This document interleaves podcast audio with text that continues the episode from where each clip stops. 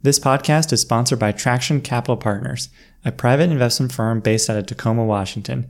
Traction Capital focuses on acquiring businesses based in the Pacific Northwest that have between 1 and 5 million dollars in earnings. For more information, please visit tractioncp.com.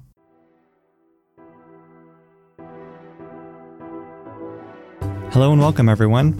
I'm Alex Bridgman and this is Think Like an Owner this show seeks out conversations with business owners and private investors to learn how to acquire and run companies, with a special focus on micro private equity and permanent capital. You can learn more at thinklikeowners.com. My guest on this episode is Tim Ludwig, managing partner of Ohana Capital in San Diego. Tim is a search fund investor through Ohana and has extensive experience having invested in 75 deals over his career. More recently, Tim has been investing in companies directly rather than investing in searchers through a fund. During our conversation, we cover topics like being a search fund investor versus investing directly, the history of search funds and investing in them, the search fund climate today, and Tim's exciting and sometimes dangerous study abroad experiences in Colombia and Spain. Tim was in Portland on business and was kind enough to share part of his morning with me for this podcast. I hope you enjoy the episode. So, can you tell us a little bit about how you went from previous careers to now buying or investing in searchers and why you decided to invest in searchers versus buying the companies yourself? It's been a meandering road to get to this point.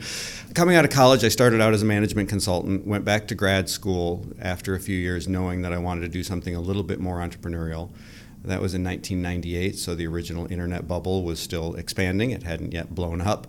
And I was looking at all sorts of entrepreneurial things to do when I was in grad school. And somehow in that era, I stumbled across search funds.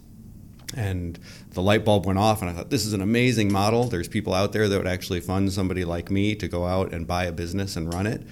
And I thought that was pretty incredible. I got pretty excited about it. I did whatever research I could at the time. It wasn't like today where you can just go to a website and dial it up and watch you know tens of hours of videos and get case studies. You actually had to mail things and send away for it. And so I did that. I, I, wrote to Harvard Business School, and I think there were three or four case studies at the time that they sent me. And then Irv Grousbeck, who is sort of the father of search funds, had uh, relocated to Stanford. I wrote to his office. They sent me some more materials. And I was thinking seriously about raising a search fund at the time. I was at the University of Michigan, which was not the hub of search fund activity. It was still, at that time, largely Harvard and Stanford and a little bit of Wharton. Uh, and ultimately got sucked up into the internet vortex and moved out to Seattle after grad school and joined a venture backed startup. Uh, that, like many of the companies of that era, raised lots of money and then very quickly uh, imploded. Uh, and I spun out of there with my first entrepreneurial venture, bootstrapped a small online publishing company. So finally, uh, a couple years after grad school, got to fulfill that entrepreneurial itch and re- did that with a partner. It was modestly successful. You know, we were generating revenue. We'd identified a good market niche but I don't think either of us really had our hearts fully into it, and it was a fairly small market. So around that time, I had gone down to San Diego to a friend's wedding, met a woman. We were getting more serious. My business partner at the time said, I'm thinking about going back to grad school. So the tea leaves were, were indicating that we were probably not going to run full steam ahead with the venture that we'd started. So we, we sold it off. I moved down to San Diego got involved in real estate for about the next, next six years, doing all sorts of things with uh, my wife's family. And we had good timing. This was 2001 to 2007 timeframe. So, you know, everything that we touched was turning to gold, and it was just it was a lot of fun. I was learning a new discipline, and it was it was really exciting to have a physical product that we were working on all the time. And that was a great run. And then the last couple of deals that I was involved in, it was very apparent that we were headed towards a change in the market and that things were not going to be as rosy over the next few years as they had been for the, the previous few years. So I had good timing and was able to get out of the real estate market and wasn't sure what I was going to do next. I ultimately decided that I was going to do a self funded search started to ramp up those efforts and just go look for a small business to buy on my own. I'd been successful enough in real estate that I had a little bit of capital that I could I could scrub together to use as a down payment on a business, and as I started to get more serious about that, I sat down with my wife and I said, Would you be on board with this? I'm not sure that we're going to be able to stay in San Diego if I go down this path because I want to find a really good business and I don't want to be looking for ever to do that. So, bless her heart, she said, If that's what you really want to do, I will do it. But we just had our first child a few months before, and she was nesting, and her whole family was in San Diego. So there was a lot of inertia to stay put.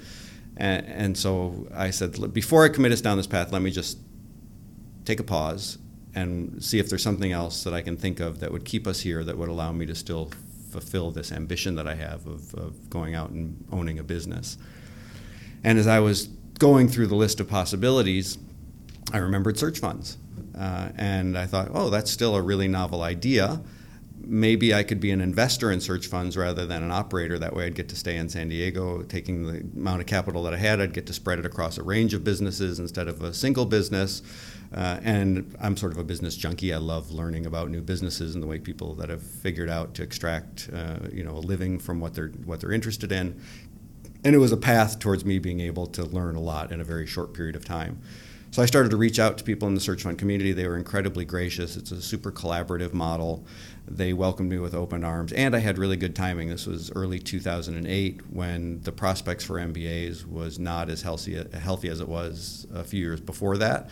And Stanford every other year publishes a research study that touts the returns across the asset class, and the results that year were extremely high, driven by a few large outcomes. And the New York Times started to gather uh, some interest in the space and wrote a couple of, of pieces about the search fund model. So there was this explosion of interest around the same time that I was walking onto the stage, which is good because I had no relevant background really to the search fund model. I hadn't gone to one of those top business schools. I had never raised a search fund myself. I didn't come out of private equity. Uh, but I just had an interest in it and I knew about the model. Um, so as I was pulling all that together, uh, I had a few friends and family say, "Hey, if you do this, we would love to contribute some capital." And uh, some of the people on the investor side that I was speaking with said, "Here's some deal flow."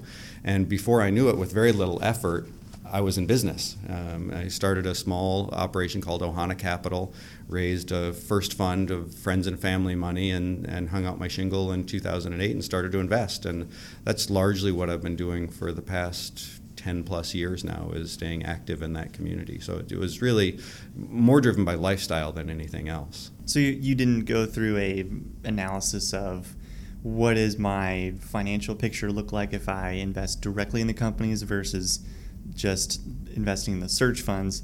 It sounds like it was more of this, investing in search funds just gives you more flexibility where you can live and gives you. Is it is it true that you don't have to do quite as much legwork if you're investing in the searchers who are going out to find the business versus going to find the business yourself? I'd say it's a different kind of legwork, but arguably yes, that's true the a traditional private equity firm that does all of its own deal sourcing has all of that in house.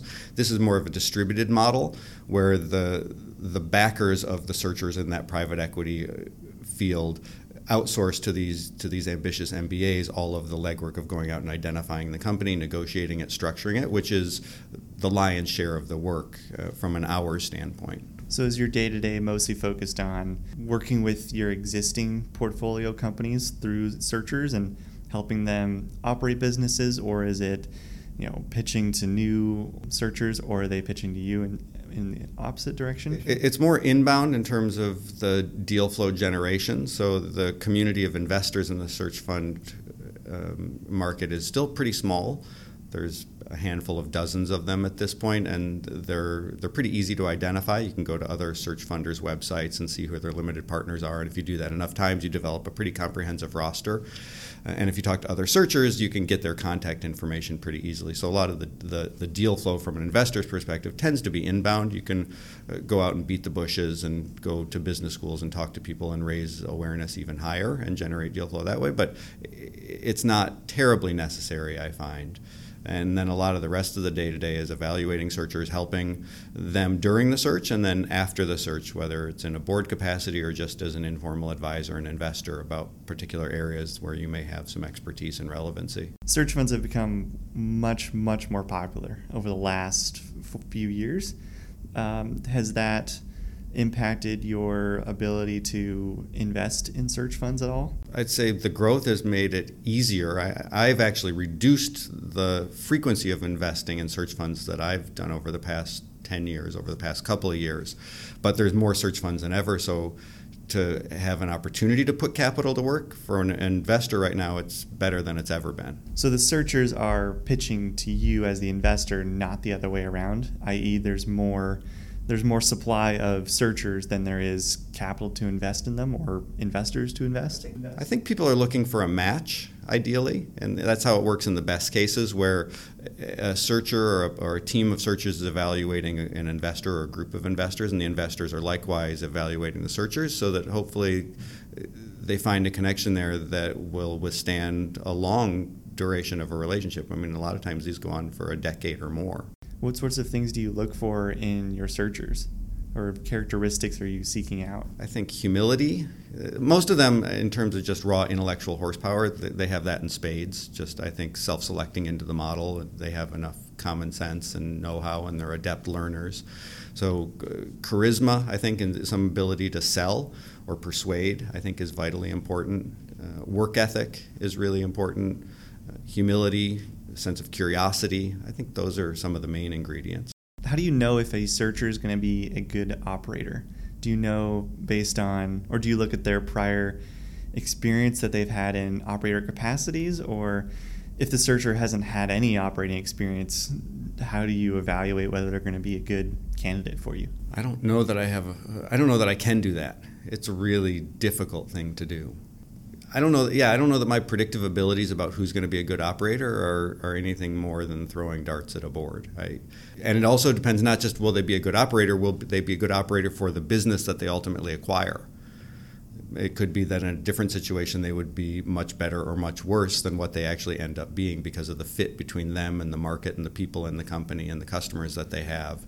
So you really need a lot of stars to align. But some people obviously are just generally better at it than others and uh, you get two years roughly. That's about the average time it takes for a searcher to find a business to oversee and watch and make your own determination about what kind of an operator you think they'll be. And, and nobody's perfect. Everybody has gaps in their skill sets, and so it's also helpful to understand those so that maybe you can work with them or help them identify resources where they can fill in those gaps, so that so that you sort of bolster them in areas where they may need some more development. But a priori, being able to identify who's going to be a top notch operator, a lot of times is very difficult.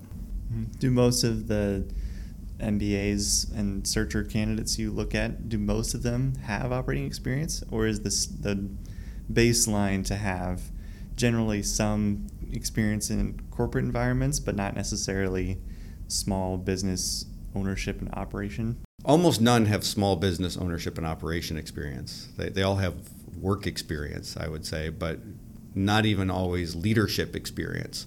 Sometimes they'll have managed one or two or a handful of junior associates. Some people that come from more operating intensive roles will have had an opportunity to lead larger groups of people, or people that come from a family business background may have grown up around small business. But more and more, there's a real diversity of backgrounds and skill sets among searchers. Can you walk us through some of the, the history of the search fund model, both as a searcher and an investor? I remember on our phone call, I asked you a little bit about it, and you had a, a great breakdown of the you know 20 year history or so. Would you be able to share some of those points? Sure. Yeah, and my experience doesn't go back 20 years, so some of this is just what I've gathered, and it may not be entirely accurate. But I believe the first fund was raised in 1984 and that was a very successful search fund ultimately. I think that one had a very long life and returned a significant multiple of capital to its investors. And from there, uh, for a long time, I think it, it just was one or two new searchers a year, maybe not even every year. Uh, largely driven by Irv Grousbeck, first at Harvard and then at Stanford who was very much a mentor to the initial searchers, who worked closely with them first as a professor and a student in that relationship. A lot of times then they would come on and become case writers after they'd graduated and wrote about small business issues or things that Irv was interested in. And from there, they would move on to actually running a search fund. And then I think some people in those communities on the investor side started to be brought into those deals to be able to co-invest and participate. And Maybe that started from day one, and it remained very much a very strong mentorship model where, where there was a lot of very close collaboration and connection between the LPs and the searcher. Then, as the model started to expand and more searchers started to do this, the connection started to become became a little bit harder to maintain. And I think uh, over the past five or ten years, that's been one of the themes: is that investors' portfolios have grown very dramatically from at any given time having a small stable of search funds in their investment portfolio to some people now probably routinely have 40 or 50 or more and there's collectively people that have invested in over 100 search funds. So when your portfolio of, of companies expands to that size i think just by the, the virtue of the large number of investments that people have it becomes harder to have oversight of those um, and so the searchers, I think, started to see more dispersion among the investor base. They weren't getting quite as close of a connection. There's also been a rise of a more institutional class of investor out there that have brought a lot of value to the community, but it's also changed it a little bit. They write larger checks. They have the ability, I think, to influence outcomes perhaps in some cases a bit more. Search funders come from a much broader array of schools than they used to. Um, and so the they have, I think, less of the ingrained culture sometimes, uh, but there's also a lot more information available, and there's a lot more searchers to connect with. So the information has also become easier to access.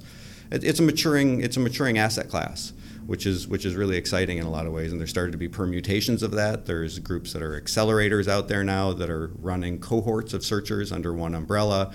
There's people that are seeking out single limited partner relationships, so they don't have a distributed investor base. It's a very concentrated investor base. There's people that are starting to specialize by geography a little bit more or by industry type. So there's really sort of been an explosion over the past five or plus years of a lot of diversity within the model, which has been great. And then macro factors over the past, at least my investing time period, we've been in a long bull market. Um, credit is much more available now than it was when I started, when we were in the depths of the recession and uh, there there's a lot more interest in software businesses and SaaS businesses than there used to be. Sellers are much more educated about uh, the the M&A marketplace than they ever have been. Technology tools have greatly impacted search funds and allowed uh, search funds and intermediaries to reach out to larger numbers of sellers than ever before. So the the old situation where maybe you would run into an old retiring seller that had never been approached before is is becoming uh, much harder to find than it used to be. I mean, if, if, if there's a search a seller that hasn't been contacted by an intermediary or prospective buyer at least once a week, if they have a good business, that would be surprising today. I think so. There's just there's been a lot of change in the marketplace, and this the lower middle market, which is how a lot of people define this this range of businesses of sort of one to three million dollars in EBITDA, has become a lot more liquid uh, over the past ten years than it was before that, and so I think the level of competition for each deal has gone up over that period of time. Yeah, how do you differentiate yourself when you're you're you're trying to contact and buy from owners who are getting a call or email once a week? How do you make yourself look different? It's challenging. I think searchers can still differentiate based on the fact that they are buying a single business, it's not a portfolio play. They've got an experienced group of, of investors behind them. They have a long term mindset. There's no fund driving them to sell within a certain time period. And then they can also differentiate based on expertise. If they pick an industry sector and really decide to go deep in there, they can develop relationships. They can they can learn the ins and outs of the industry, and and I think separate themselves from the crowd by knowing more about a particular buyer seller's business before they even approach them, than than another buyer might. Are searchers able to get proprietary deals, or do they just need to knock on enough doors and differentiate themselves that way? And and if they do, do most owners respond to those advantages, or are the vast majority of owners they just don't care? They just want the largest check. I think owners are individual people, and they all want different things to many of them, especially owners running bootstrap businesses that they founded and have led and have, have seen through really tough times and really great times, there is an emotional attachment both to the business that they built and to the people that work there or the customers that they serve. And so they don't want to just sell it to the highest bidder, although some people are just motivated by that, and that's what's important to them. Or other people, maybe there's a catalyst that's forcing them to sell uh, with some degree of urgency, and so the certainty of close becomes really important. Other people want to see, don't have a family member that they can have as a successor to them, and they see a bright, young, ambitious MBA as the child that they didn't have that loves their business, and so it's a very emotional sale, and so that that helps in that case. So there's there's probably as many different reasons about why people sell and who they sell to as there are business owners. And you mentioned that there's a few searchers that have a single LP model. Along that spectrum of single LP to diversified investor base, where do you prefer to land with a searcher? Well, I don't have the balance sheet to be the single LP, so I can't land there. I I like to ha- and I've only worked in the search fund community where there's a fairly distributed limited partner base, and I, I think that works well. It's what the model was founded on, and I think it continues to to be a model and a structure that works well for both investors and searchers. Yeah, I would imagine with the diversified base, you get just more experience exactly that way. Right. Um, are there some disadvantages that come with that that you don't get with the single LP model? I think from the searcher perspective, there's always a question about will I be able to raise the capital? Right? If, if everybody's writing smaller checks, will I have a gap? And if it's a strong deal, those gaps inevitably close. But the other the other disadvantage potentially is if your LP base is too large, you spend more time doing investor relations than you do the actual activity of searching or running a business uh, other than that, I can't really think of too many downsides. I'd imagine with a single LP, you're limited in that all your risk is concentrated in one investor from the searcher's perspective. Right. If you find a business that they don't like and they say, no, we don't want to invest in this, you have to then go out and raise the capital with a fresh group of investors that don't know you as well. That kind of leads to a, a discussion around the search fund accelerators, mm-hmm. which are becoming more popular. Is that a similar disadvantage with search fund accelerators and that an accelerator might be your only investor and or are there just investors behind the accelerator? I'm not familiar enough with there's a few accelerators I'm familiar with, but I'm not familiar enough with them to know how those deals get funded inside those entities. Some it may be a deal by deal case where they pass the hat to their group of limited partners. Other cases, I, they raise funds, and it's probably at the discretion of the accelerator operators. And in that case, it probably is more similar to a single LP where you incur the same or similar types of risks. Are there um, are there trends today in search fund investing that get you really excited, or you've really been focusing on the last year or so? I think it's exciting to see how many searchers there are out there now, just the growth in the model in general. There's this aging, baby boomer demographic, many of whom are business owners. I think the statistics that I see thrown around is there's about 300,000 businesses in the size range that most search funders uh, uh, target, and virtually all of those will turn over in the next 20 or 30 years. So there's there's a tsunami of M&A opportunities that are out there, and the search fund asset class is still relatively small relative to the size of the opportunity. So I think it's just exciting to have more people being drawn into that marketplace because it creates more opportunities for those businesses to transact successfully and for those legacies to carry on to a new generation. Yeah, how much do you see the the baby boomer retirement wave in your day to day? Oh, all the time, regularly. Yeah, that, that's a it's a significant portion of, of deal flow. Where where I think it's less common is with uh, technology and software based businesses where the ownership tends to be younger still. And do you have a preference or any investment thesis on SaaS technology companies versus you know more blue collar home services type companies? The traditional set of search fund criteria align very, very well with SaaS businesses recurring revenue, lack of customer concentration, strong margins, growing markets, you know, the list goes on and on, but it, it's a very tight fit. So all that's really attractive. But you're oftentimes competing in markets where there are other very well backed or well financially backed competitors with smart people running them or smart people backing them. The risk of technology obsolescence is high. Uh, the valuations tend to be much higher. So if you buy into, the, in my case in particular, the valuation component of it, I think there's a lot of tremendous opportunities there, and there's a lot of very niche marketplaces or, or software companies rather that, that serve different marketplaces very successfully that are that are under the radar and they're never going to grow up to be Salesforce or Google or you know whatever other enterprise SaaS company you could name of a Workday. Um, Constellation Brands does a lot of that kind of acquisition or Vista Equity, maybe slightly larger but same sort of model, and they've done that very well. And I think it proves the thesis that these are sustainable, enduring businesses with very strong underlying economics.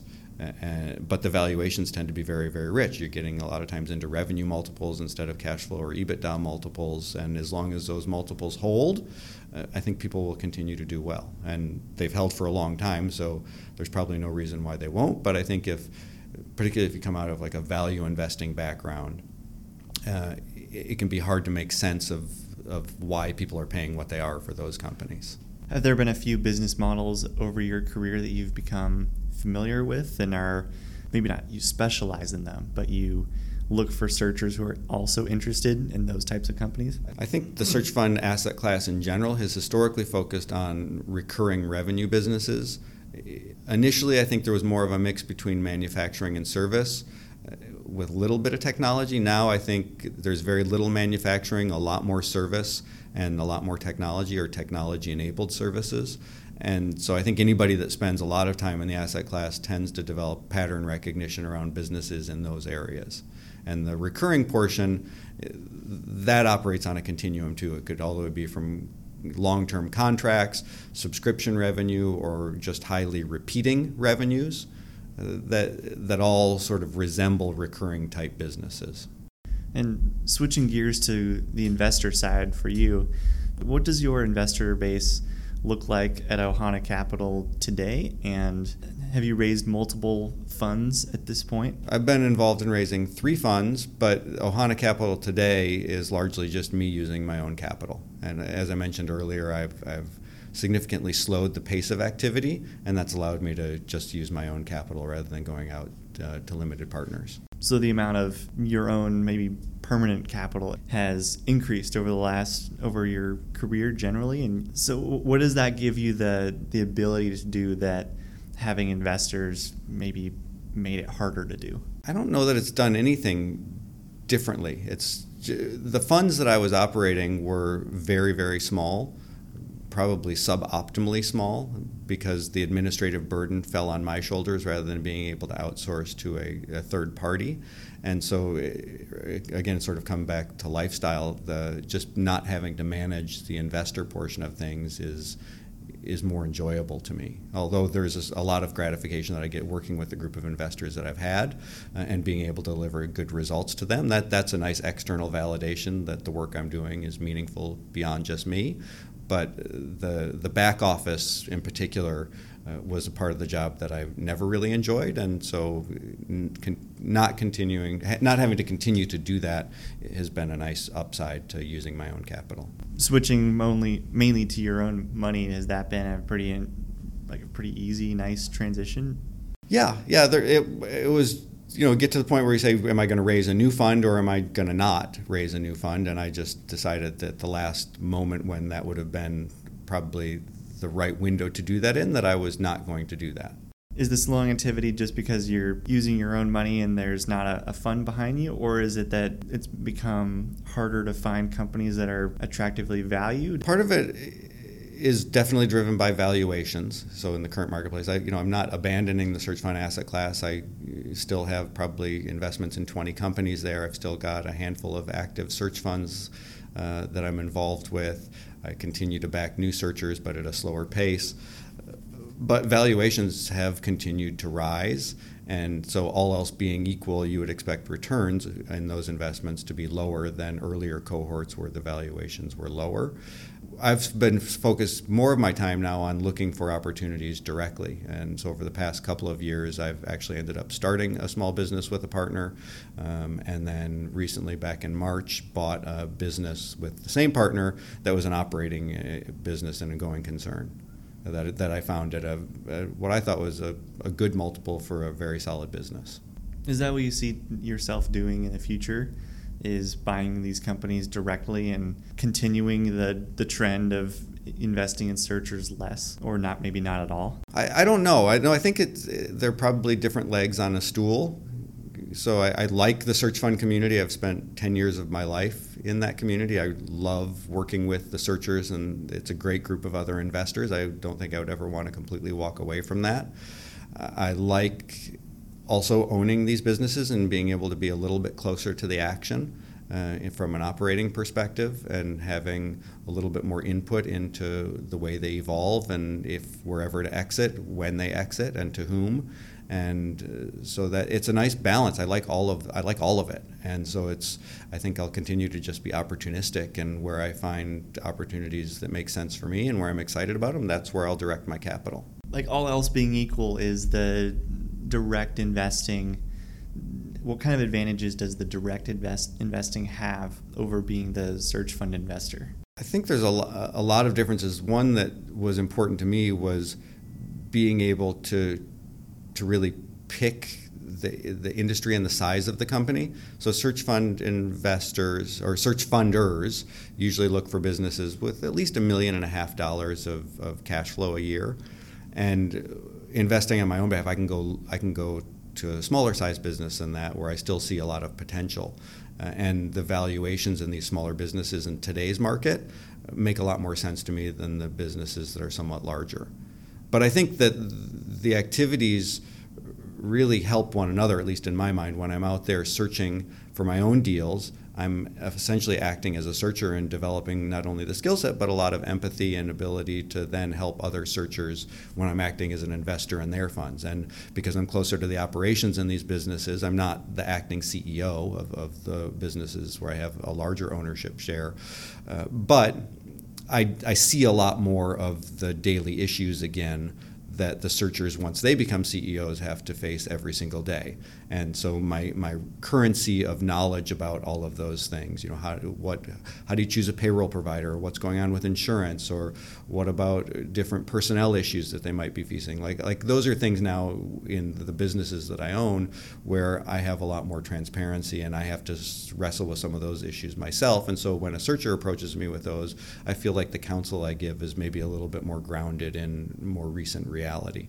Is that some experience that you wish you'd had when you first started investing in searchers, just to be more helpful to them or to empathize better? Well, when I first started investing, I, I did have it pretty recently because I just come out of that real estate environment where we were running real estate operating companies as well as doing real estate investing, and so and it was a small business environment. So I, I felt like I was still pretty close to being an operator, but then that bled off pretty quickly you know, and, and after a couple of years, I just, I, because I hadn't been operating anything, I think uh, I, I lost touch with some of the things that operators have to deal with on a daily basis. And today, in your your current searchers who have who own businesses at this point, how involved day to day are you with them? Is it more? I, am, I imagine it's more actively involved in the first maybe year or two, and then when you're in years you know six, seven, eight, maybe it tapers off more, or maybe I, maybe I have that wrong. Not necessarily. No, it re- really I think the bigger distinction is whether or not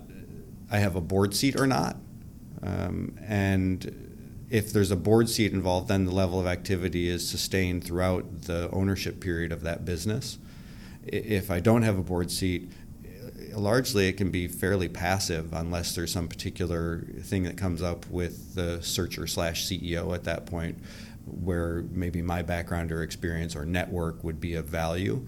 But a lot of time it's the board that works most closely with the searcher. Do you generally want a board seat?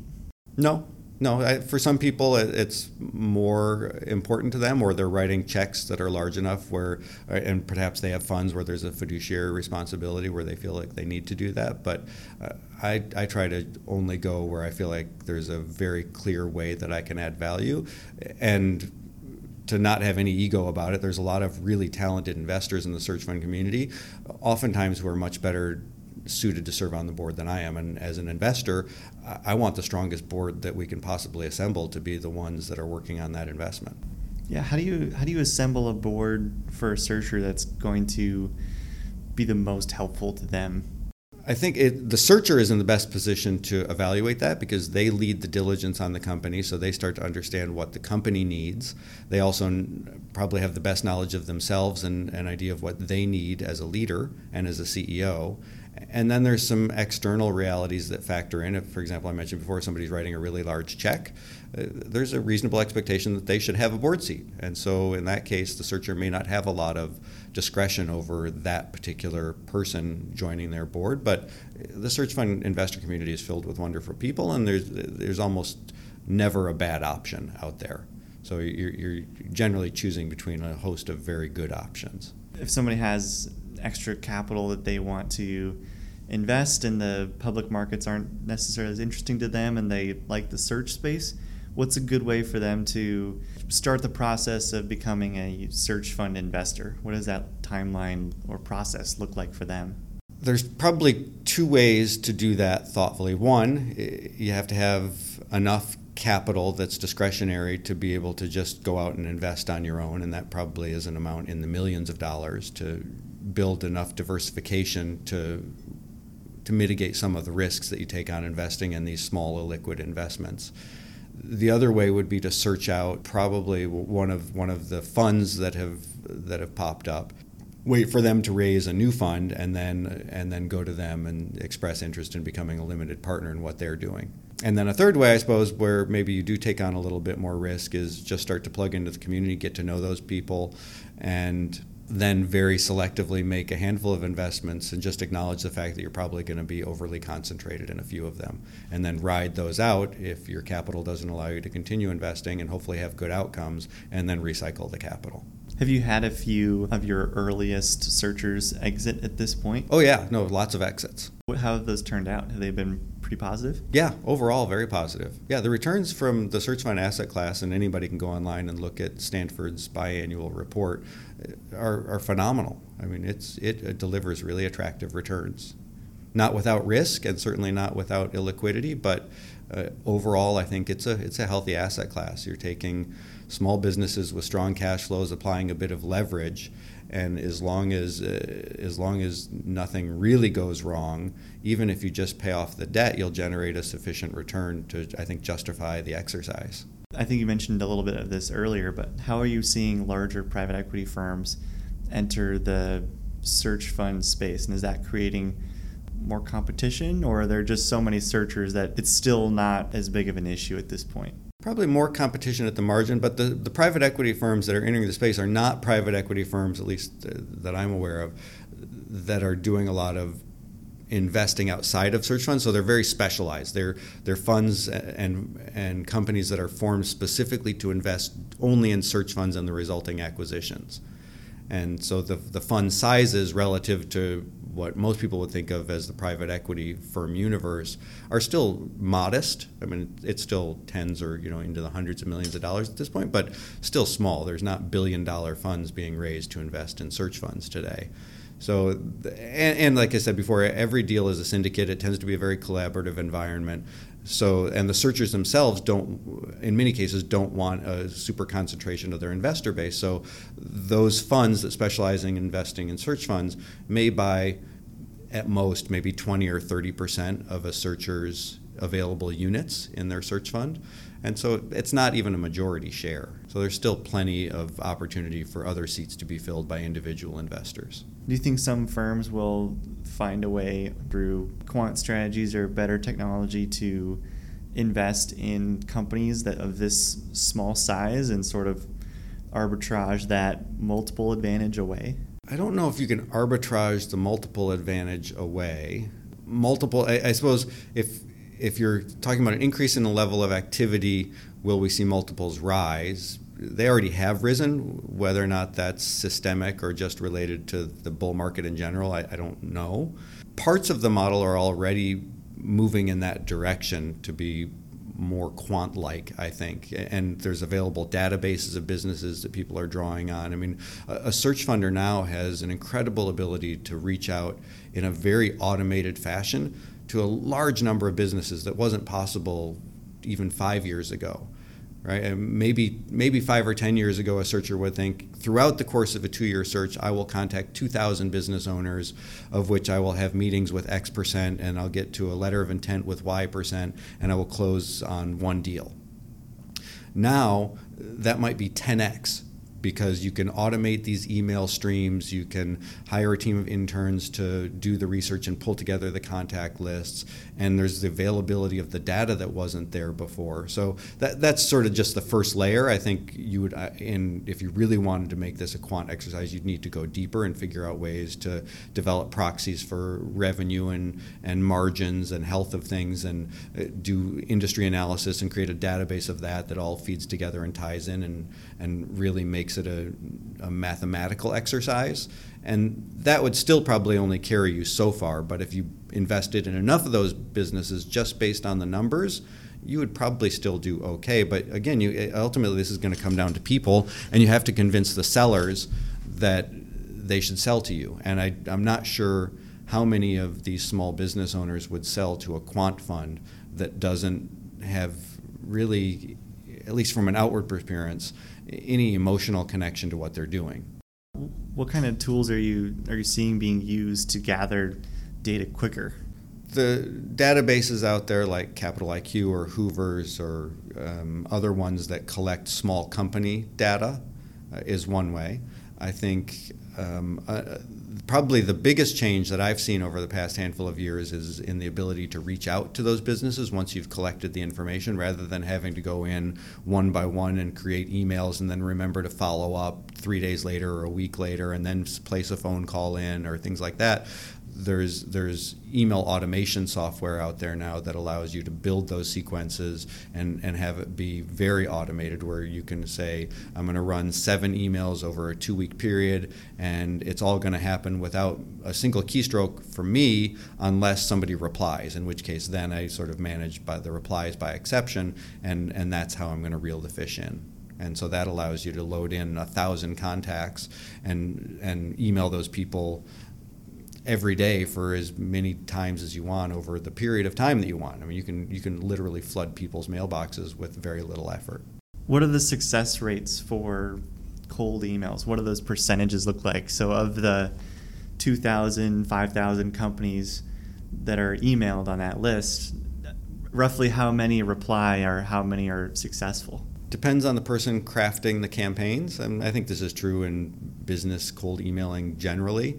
And I think over over time, I think the response rates have gone down.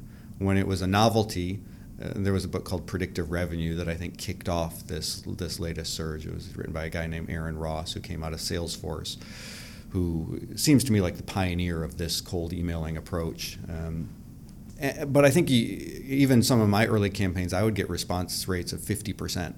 Um, that was exceptionally high. I think a much more normal response rate, if it's a well crafted email campaign, is probably somewhere in the 10 to 20% range. Wow, that's pretty high. It is high. I was yeah. thinking like one, maybe two percent. No, you can you can do much higher than that. It's not it's not just a you're highly targeted. You're appealing to a CEO or a business owner.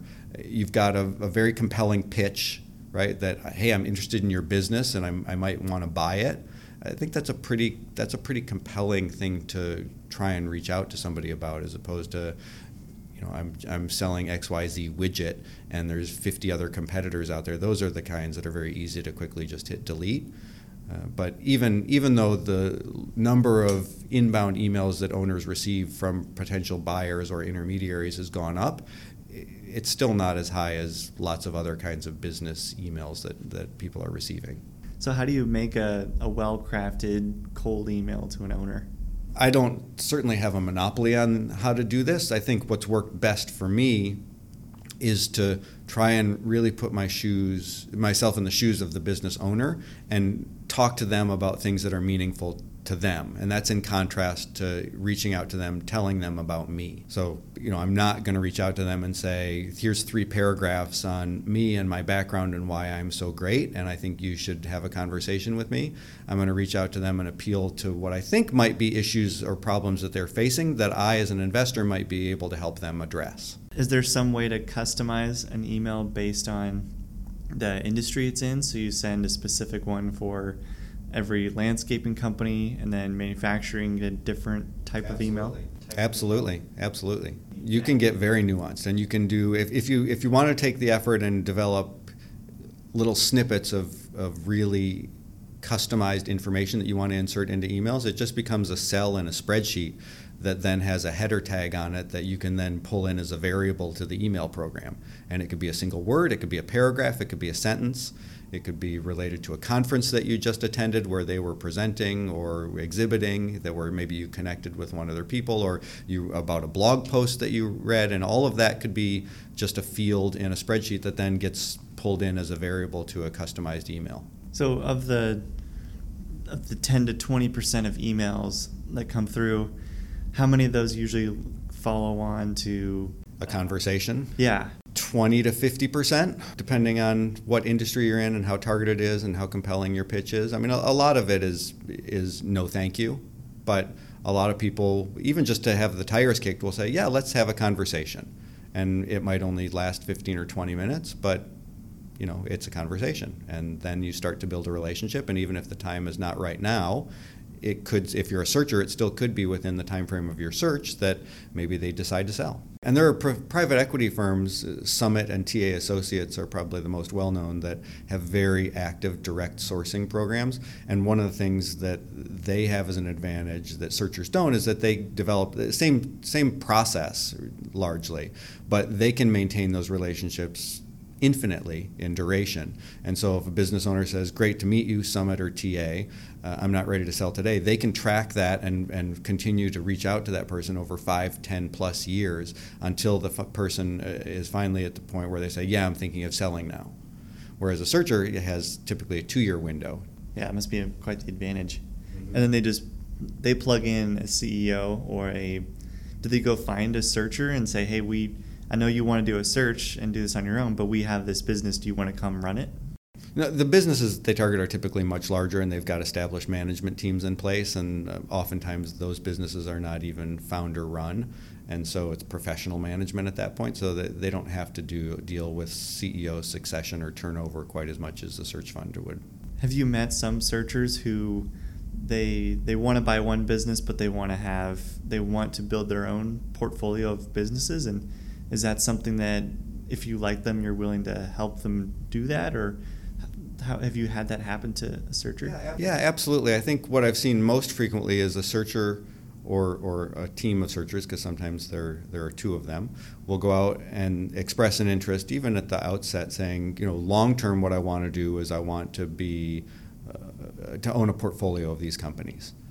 And but I really like operating, so I want to operate a business, and I need more experience there. So I'm going to do a search fund, and I'm going to try and generate a great outcome for myself and my investors, and then see what phase two looks like. And so what I've seen is that people go out, they, they do that, they buy a business through the search fund model, they run it, they grow it, they have a successful exit. Now they've got more capital than they had at the beginning and a, a good track record with a group of investors who also have capital, and then they can go out and start to execute on that plan and, and try and build a portfolio of companies where they're still probably fairly actively involved, but oftentimes not the full time CEO any longer. Would you help them with those other investments as well? Help them in the sense of writing a check, yes, but a lot of times at that point, you know, they've they're tremendously experienced already. You know, they're good operators, they're good investors, they've got a, a toolkit that is is pretty strong. And so what they really need at that point is, you know, I think still a sounding board. Everybody likes to have smart people around them to help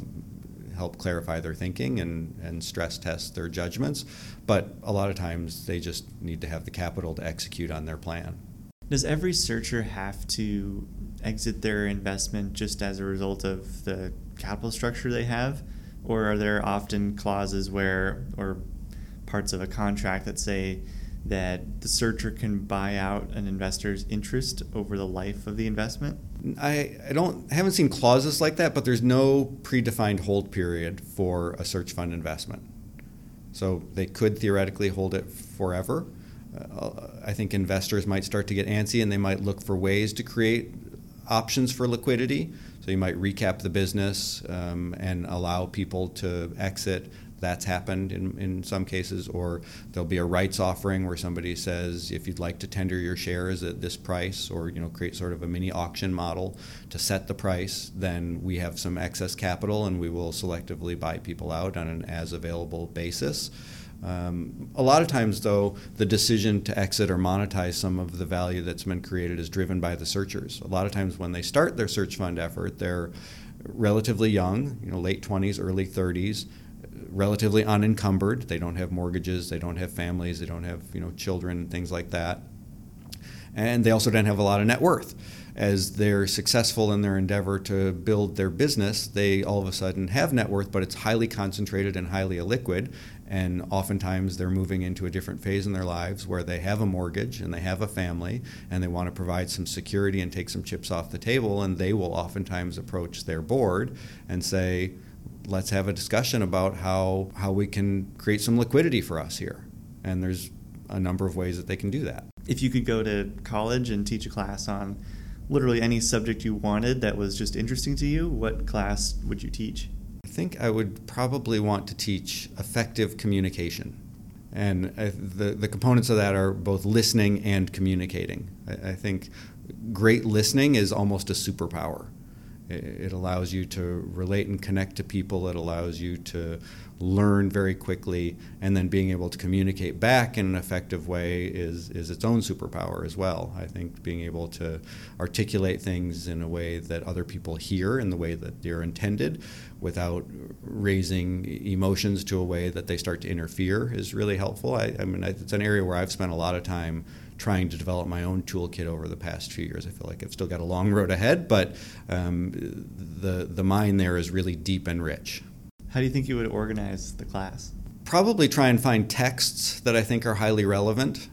Uh, that would that would be sort of the cornerstone of the, the teaching, and then try and develop some experiential exercises built around the themes in those texts. So I finished reading a book recently called Nonviolent Communication, uh, which is sort of a funny name, but it, it, it, when you read it, it makes a lot of sense, and it's it's really talking about how to communicate with people in a what he, what the author calls a nonviolent way, which is a way that really respects them as as individuals and also respects your own feeling. There's another book that I read that's much more business oriented called Radical Candor that came out maybe a year or two ago developed by a woman who had done a lot of leadership training at, at Apple and some of the other Silicon Valley companies about how to communicate transparently and candidly, but but also with compassion. So a lot of times in business, you have to deliver tough news, and I think there's definitely an art to doing that in a way that that respects other people as human beings. Uh, another book that I would probably add to the syllabus would be Chris Voss's Never Split the Difference. I don't know if you've heard of that one. He's uh, the former head of the FBI's hostage negotiation team. And in business school, we read um, some negotiation books, Getting to Yes, probably being the most well known. And he sort of turns a lot of the learnings there on their heads. And he was in an environment operating where if you failed, people died. Right? So the stakes couldn't be higher. And he and his team had to figure out what really worked in high stakes negotiations and it's just another form of communicating, right? And, and reading the situation there to communicate effectively in, in a situation where the outcomes can be really high.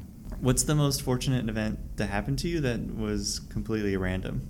Winning the genetic lottery, I think being born to U.S. citizens in you know our modern era is probably the most fortunate, ran, really random thing that that I could think of. Everything else has sort of flowed from that, and, and having spent a fair amount of, tra- of time traveling and just seeing the differences that the circumstance of your birth can create in the outcome of your life. I mean, there, there, probably is no more truly random event that has a large impact on my life, and I feel like I've been super fortunate. Um, the backup answer would be uh, meeting my wife at, at um, her brother's wedding. Where have you gotten to travel? So I started uh, doing some international travel when I was in high school. I spent a summer living in Spain as an exchange student.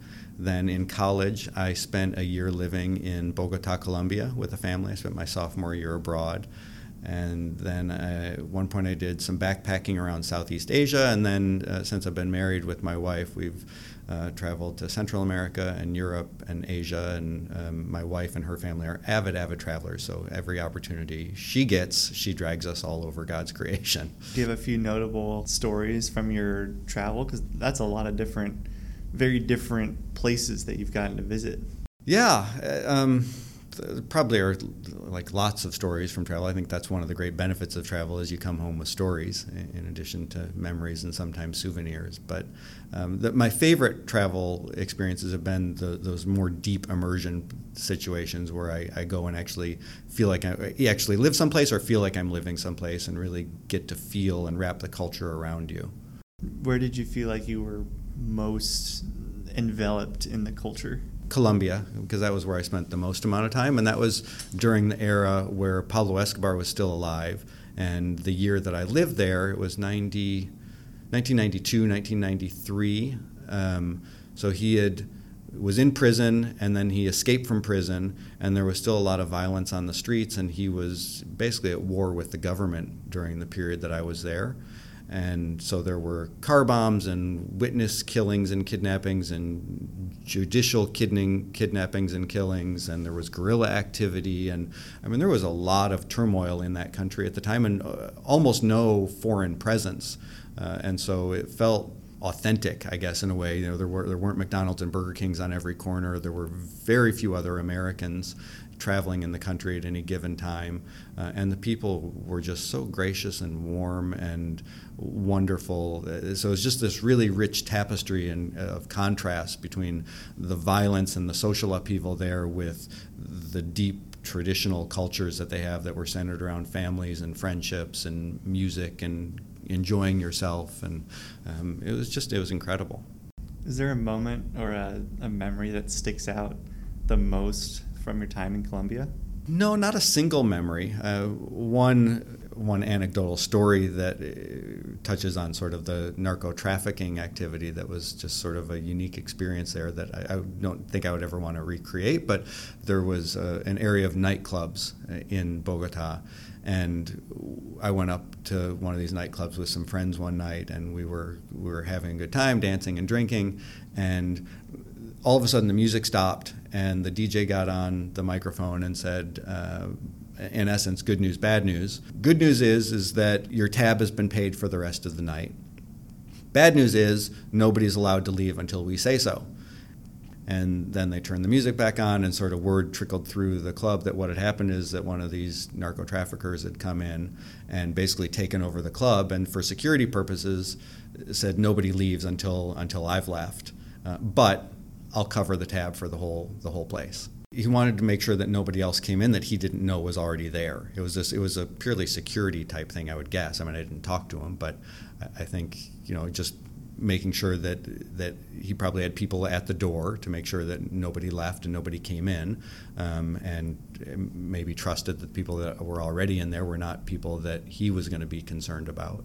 I took the bus a lot then and be routinely riding around the bus and you see these narco traffickers. They all drove Toyota Land Cruisers with blacked out windows a lot of times, and the people driving them uh, didn't look like people that would be driving fancy cars. But there was, you know, driving around looking at the buses, and there'd be submachine guns in these people's laps, or you know, you'd see be driving around in a taxi or something, and there would be a big hole in the ground where a car bomb had gone off, or streets would be closed off because of things. But where where I probably felt it the most, although it wasn't like a scary experience, was just in the restrictions on travel. Traveling by car outside of Bogota was was really frowned upon, and it wasn't so much even because of the narco traffickers. It was more because of the guerrilla groups. They would set up checkpoints.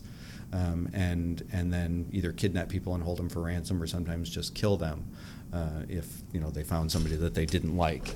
And there was and, and Americans because they thought we had money, and we were also supporting the people that were fighting the drug traffickers and the guerrilla groups were were not generally well liked by those groups. So we were high value targets I think, in the eyes of a lot of those people. So we, you know, we got lots of warnings about be very, very careful about where you go and who you're with. And there was one story about a, an American college student that was down there that it was a woman. She was driving uh, with some Colombian friends, and they were headed just to a small town not too far outside of, of Bogota and there was one of these checkpoints and the driver said we can't stop. There's no way we can stop um, because i'm afraid they're going to kidnap you or rape you or do something terrible to you. And so they, they blew through this checkpoint um, and they got shot at you know and the shot back of the window shot out and i think maybe one of the people in the car got hit with a bullet and um, it was it was serious, but Bogota was also at the time a city of eight million people, and it's sort of like New York City, probably in the '70s when there was a lot of violence. As long as you knew where to go and where not to go, and what time of day you could be certain places, like